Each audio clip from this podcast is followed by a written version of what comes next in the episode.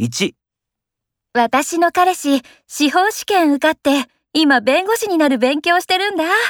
じゃあ、弁護士の卵なんだね。すごい。